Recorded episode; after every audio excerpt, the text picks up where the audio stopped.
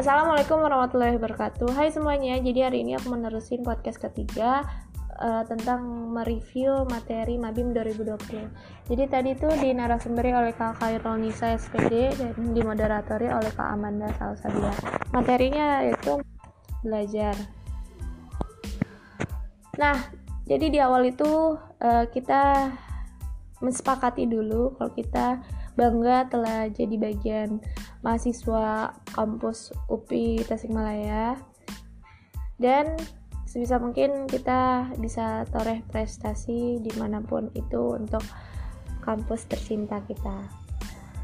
Awali dengan motivasi yaitu bangun relasi dan prestasi. Bagaimana caranya kita bisa berkomunikasi dengan cutting misalkan teman-teman dan dosen. Sebisa mungkin jangan malu Tri Dharma perguruan tinggi pendidikan penelitian dan pengabdian. Ketika kalian di bidang pendidikan kalian bisa dapat di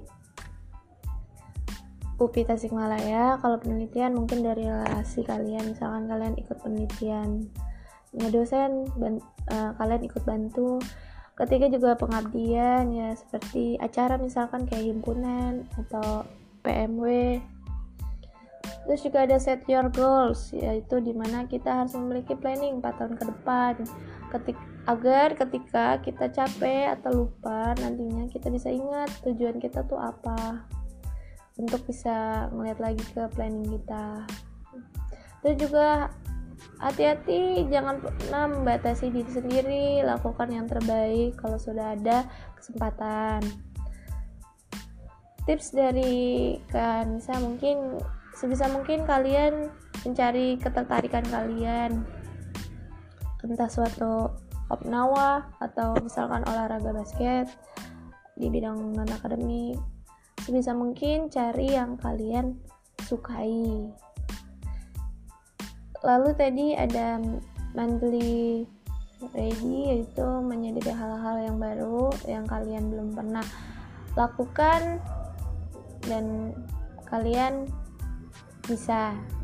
Terus juga ada save your money uh, itu kumpulan uang atau tabungan kalian untuk kumpulan dana-dana yang di, tidak disangka-sangka. Ada juga teach on self how to speak be confident.